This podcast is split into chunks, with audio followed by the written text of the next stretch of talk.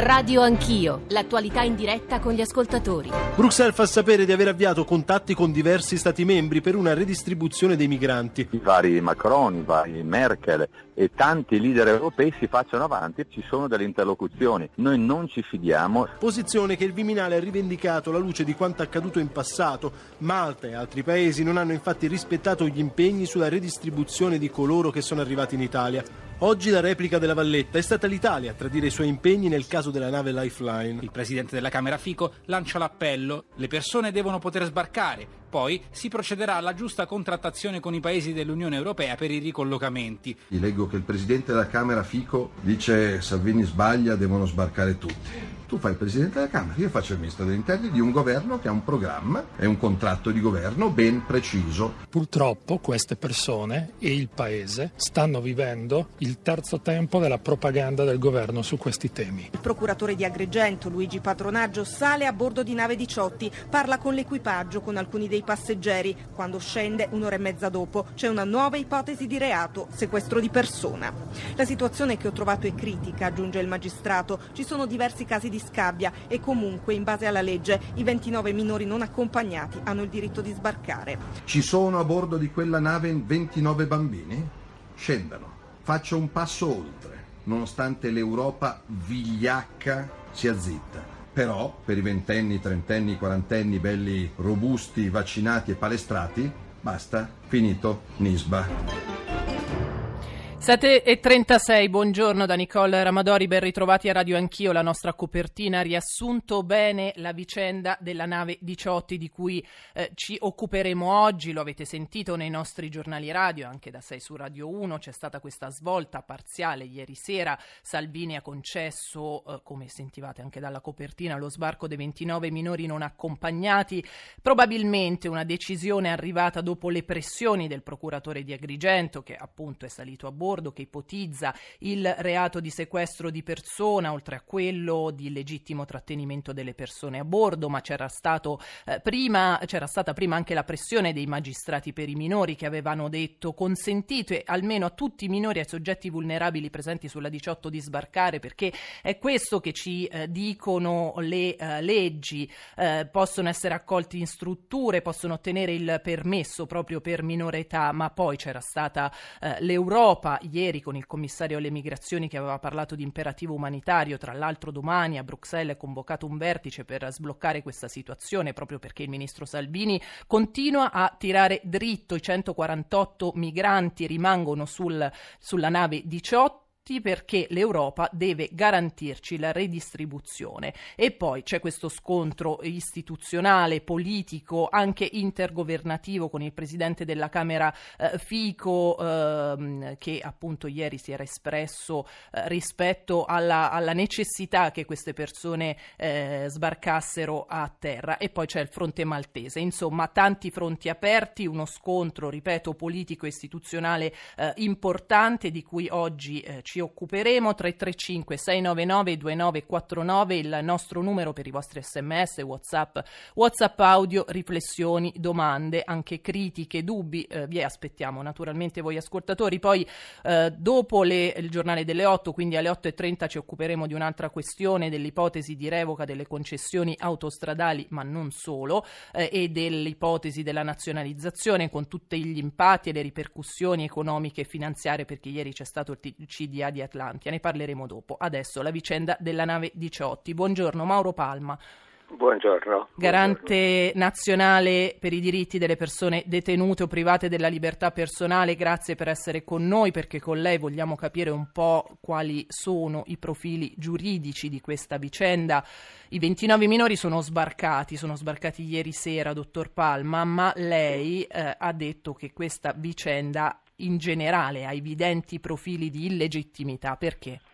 Ma la vicenda ha profili di legittimità, peraltro che trovo ora confermati dal procuratore di Agrigento. Che è stato Dobbiamo intervistato tenere... sul Corriere, questo insomma per i nostri ascoltatori c'è un'intervista sul Corriere della Sera. Prego. Allora, partiamo innanzitutto da un principio che definirei metagiuridico, nel senso diciamo che sta ancora prima delle norme.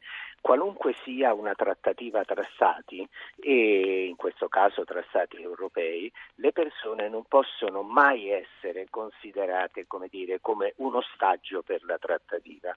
L'Italia credo abbia ragione il ministro Salvini ha ragione nella trattativa con gli Stati europei, ma questo nulla toglie al fatto che la vita delle persone non può essere uno strumento di pressione per la trattativa europea.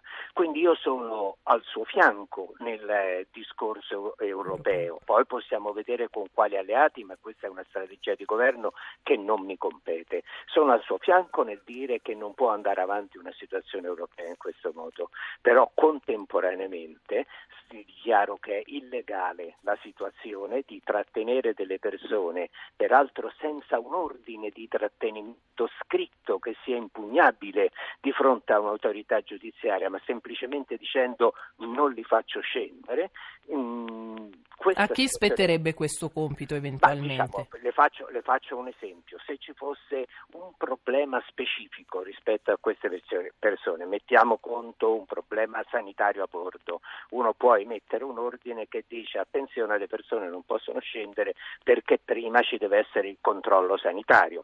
Oppure un altro esempio, ci può essere, mettiamo a terra una manifestazione e uno dice le persone non possono scendere per non turbare l'ordine pubblico, cioè mm-hmm. ci mhm. deve essere sempre una motivazione che faccia in modo che delle persone che sono in territorio italiano, su nave italiana della Marina Militare Italiana, non possano temporaneamente godere dei diritti che la Costituzione italiana prevede. Può essere una questione momentanea, ma deve essere motivata al limite impugnabile. Uno poi può dire non è vero che c'era quell'esigenza di trattenere, cioè, ma questo, tutto ciò qui non c'è. Qui c'è l'arbitrio assoluto. Mm. Ecco perché il procuratore mh, mm, ipotizza il sequestro di persone con reato gravissimo rispetto al quale si potrebbe anche intervenire perché a questo punto c'è fragranza di reato e possono anche andare i carabinieri e farli scendere tutti.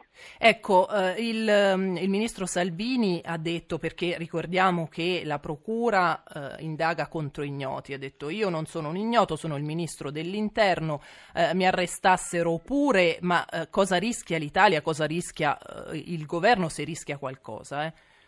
Allora, dunque, innanzitutto dal punto di vista interno, eh, secondo me va trovata una soluzione e io mi affido, diciamo, in un certo senso alla saggezza istituzionale, perché io mi rendo conto, un conto sono le posizioni di quando uno è responsabile di un partito, un conto sono le posizioni istituzionali. Le posizioni istituzionali io mi affido alla saggezza, diciamo, della istituzione Ministero dell'Interno, eh, Presidenza della Repubblica, Camera dei, dei, Deputati, Senato, eccetera, per trovare una soluzione ad una vicenda che è partita male e rispetto alla quale dobbiamo uscire non indeboliti, ma più forti rispetto all'Europa. Certo. Così ne usciamo indeboliti, perché se siamo in una situazione di illegalità poi diventa difficile trattare e anche le, le pretese maltesi, che sono pretese fuori di, diciamo, delle, dell'accordo europeo, diventano più forti forti se noi siamo in una situazione di illegalità. Quindi io mi affido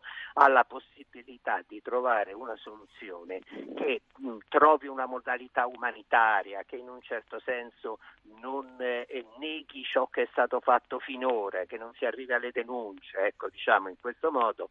Oggi ho mandato più tardi arriva una mia delegazione per verificare concretamente le condizioni a bordo mm. e mi riferirà nella tarda mattinata e a questo punto io spero che si arrivi ad una soluzione di non essere costretto ad informare anche io la Procura della Repubblica. Credo che Salvini aspetterà poi, eh, siccome aspetta appunto la decisione europea, forse bisognerà aspettare fino a domani perché a Bruxelles il vertice appunto come dicevo è domani. Eh, dottor Palma, i nostri ascoltatori, eh, molti dei quali appoggiano il ministro Salvini perché dicono è un ministro determinato, eh, nonostante eh, in tanti remino contro di lui, eh, e ci chiedono questa cosa. Se fossero arrivati i migranti, immagino, eh, in un aeroporto e li avessero fermati senza documento, eh, sarebbe stato sequestro di persona? Allora, dunque, negli aeroporti eh, ci sono delle, diciamo, delle situazioni, anche delle stanze che sono prima del confine, diciamolo così, formale italiano, sono delle persone dichiarate inammissibili. Quelle persone vengono considerate ancora non in territorio italiano, nel senso che stanno, chiamiamole, in una zona limbo, pronte a essere rimpatriate con il primo volo che torna indietro. Quella zona franca di non territorio italiano è sottoposta solo al controllo internazionale europeo, ma non essendo territorio italiano non può essere sequestro di persona.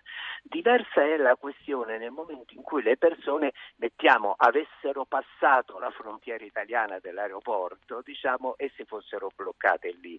Eh, lei, qualcuno ricorderà quel famoso film di quello che era rimasto in aeroporto per sì. la zona, eccetera. Quella è una sorta di zona limbo su cui non c'è il sequestro di persona, c'è la necessità di controllare che le condizioni siano decenti, umane, e questo lo fa il Comitato del Consiglio d'Europa e, e poi devono essere rimandati. La questione è diversa qui perché sono in territorio italiano ed essendo in territorio italiano devono godere di tutti i diritti che la Costituzione prevede per le persone sul nostro territorio. Palma, le faccio... L'articolo 13, così se aggiungo, che dice nessuna persona può essere privata in territorio italiano della libertà senza un ordine dell'autorità giudiziaria.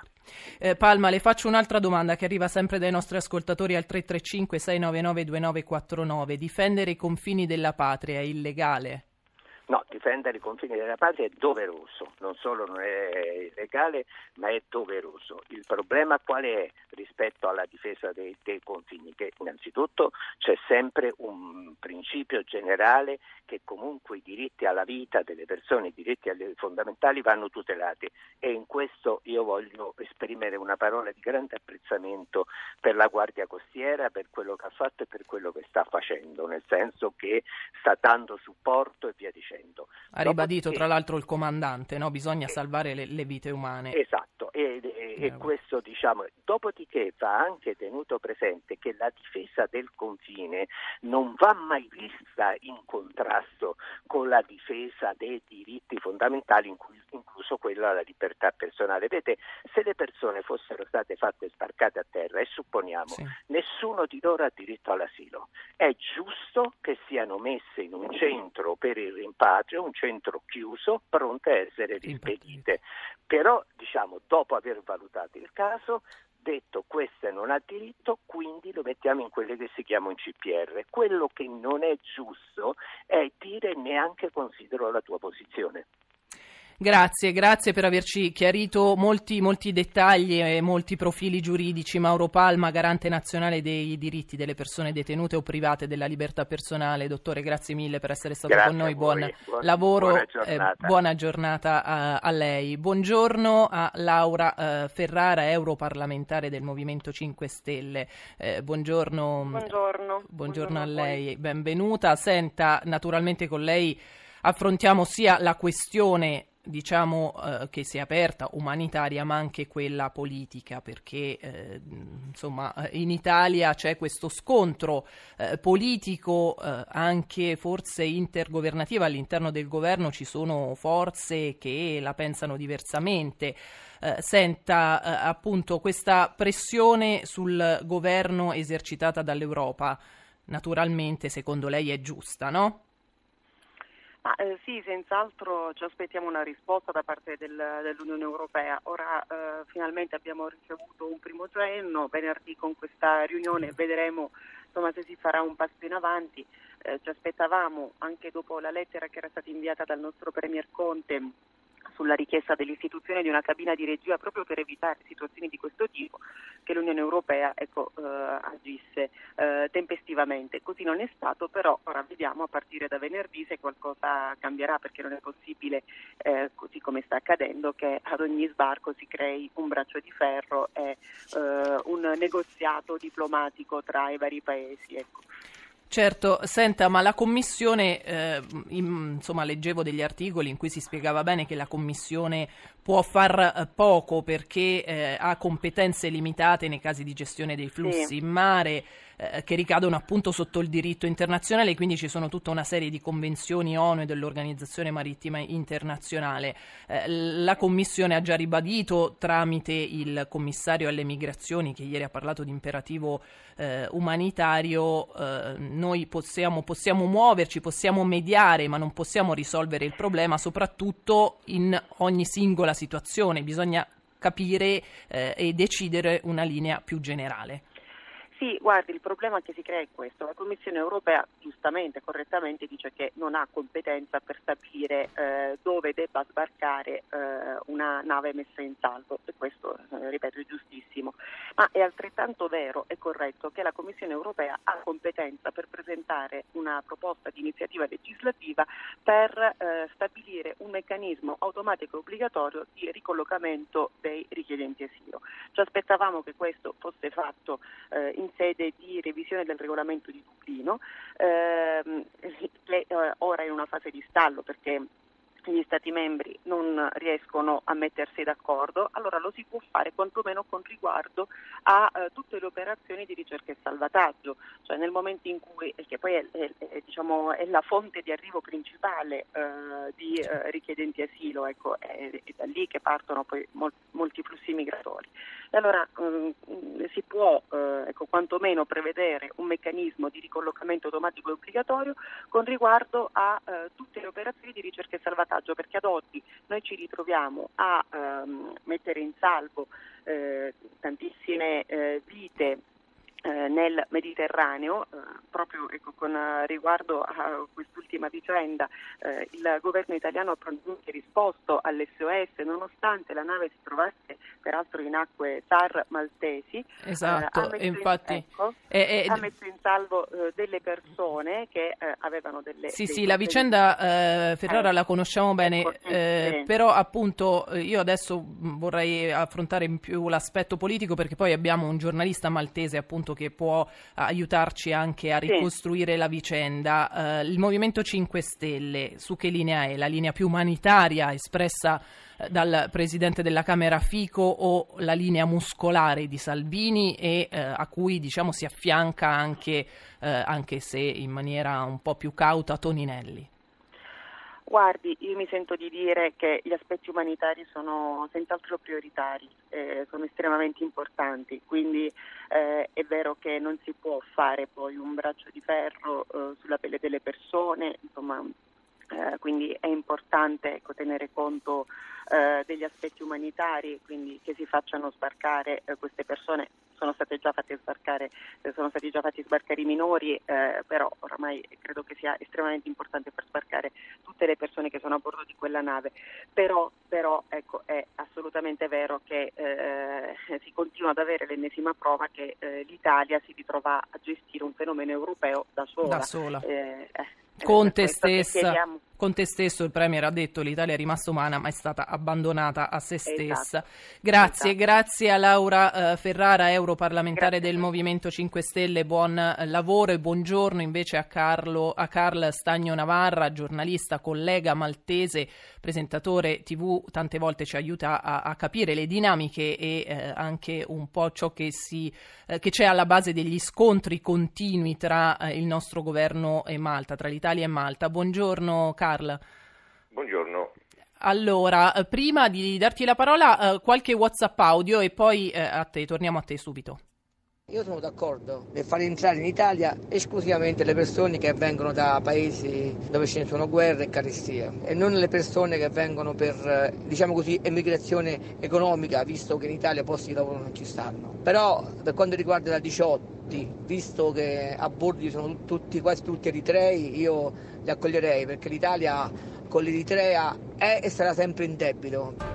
Buongiorno, sono Vincenzo da Catania. Potrei sapere come si distinguono i minori non accompagnati dagli adulti? Ovviamente per i bambini viene facile, ma sfido chiunque a stabilire con certezza come tanti migranti, specie quelli che vediamo ben piantati, siano minorenni. E I magistrati come lo sanno per virtù divina o perché così viene riferito dagli stessi che sono sempre senza documenti in pratica? Queste le domande dei nostri ascoltatori al 335-699-2949. Carl, allora si è riaperto l'ennesimo fronte di scontro con Malta, ci sono accuse recipro- reciproche perché ognuno dice non vengono rispettati gli accordi. A Malta come si legge, come si vive tutto questo? Beh, a Malta con eh, sincera onestà molti maltesi sono increduli a questa nuova vicenda tra Malta e l'Italia perché non si aspettano che dall'Italia vengano fatte queste accuse che in sostanza non sono, non sono fondate. Eh, innanzitutto anche domenica scorsa il premier maltese Muscat ha parlato alla radio eh, spiegando che eh, non, è, non, è, possibile andare avanti con una questione con l'Italia che non dovrebbe esserci la verità anche fino a ieri. C'è stato anche un comunicato dal Ministero per gli interni eh, maltese accusando l'Italia di non aver rispettato gli obblighi eh, o gli accordi presi alcune settimane fa sulla distribuzione di, di immigrati che sono, stati, eh, che sono stati sbarcati a Malta dalla Lifeline che è stata arrivata a Malta. Allora, mm. ehm, e poi l'Italia allora, però ha accusato Malta di non essersi presi 50 sbarcati a Pozzallo il 16 luglio, ecco queste sono le accuse, no? Sì, questo, questo, lo sappiamo e il, il, fatto è questo. Domenica scorsa parlando, il Premier Maltese ha detto così, nei negoziati che si stanno verificando in questi giorni per tramite telefono con vari Premier europei, eh, il segreto su queste negoziazioni sulla ridistribuzione è fondata sulla fiducia reciproca degli Stati membri. Mm. In, questo, in, questo, momento eh, molti, molti, leader europei, vedendo le attitudini da parte del, eh, sono legittimi pure, ehm, del ministro Salvini, eh, lascia purtroppo l'Italia da sola perché è una questione che, che un paese e un altro vede che l'Italia non rispetta gli obblighi ehm, eh, dei, diritti dei, degli immigranti, mm. quelli che cercano asilo. Ed ecco allora come l'Italia viene lasciata in questo momento da mm. parte da, da molti leader europei.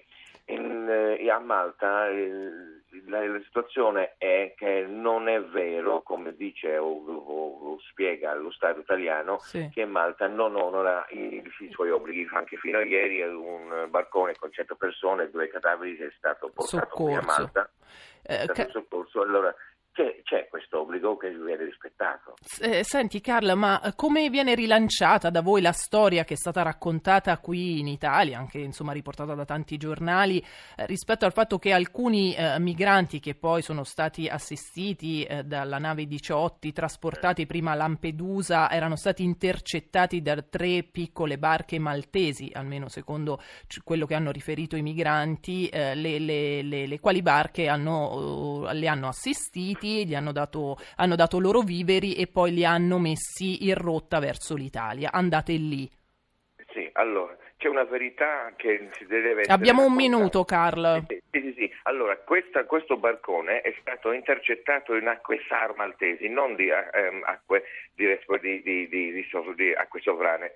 Ehm, questo balcone è stato assistito da una motovedetta maltese che hanno chiesto voi avete bisogno di essere soccorsi perché era in acque internazionali, anche se era in zona SAR maltese. Allora la legge internazionale dice che nessuno può intervenire se un, un, un natante è in acque internazionali e non ha bisogno di essere soccorso loro hanno rifiutato di essere, di essere, soccorsi e portati a Malta. Volevano proseguire verso l'Italia. Allora, secondo le leggi internazionali, la motovedetta maltese ha monitorato questa imbarcazione e così non hanno dovuto, non potevano intervenire secondo le leggi internazionali. Chiaro. La, l'imbarcazione non stava affondando, non era in difficoltà. Chiaro, grazie, grazie Carl Stagno Navarra, giornalista, collega maltese, per averci dato il punto di vista di Malta. Noi diamo la linea al GR1, ci risentiamo dopo.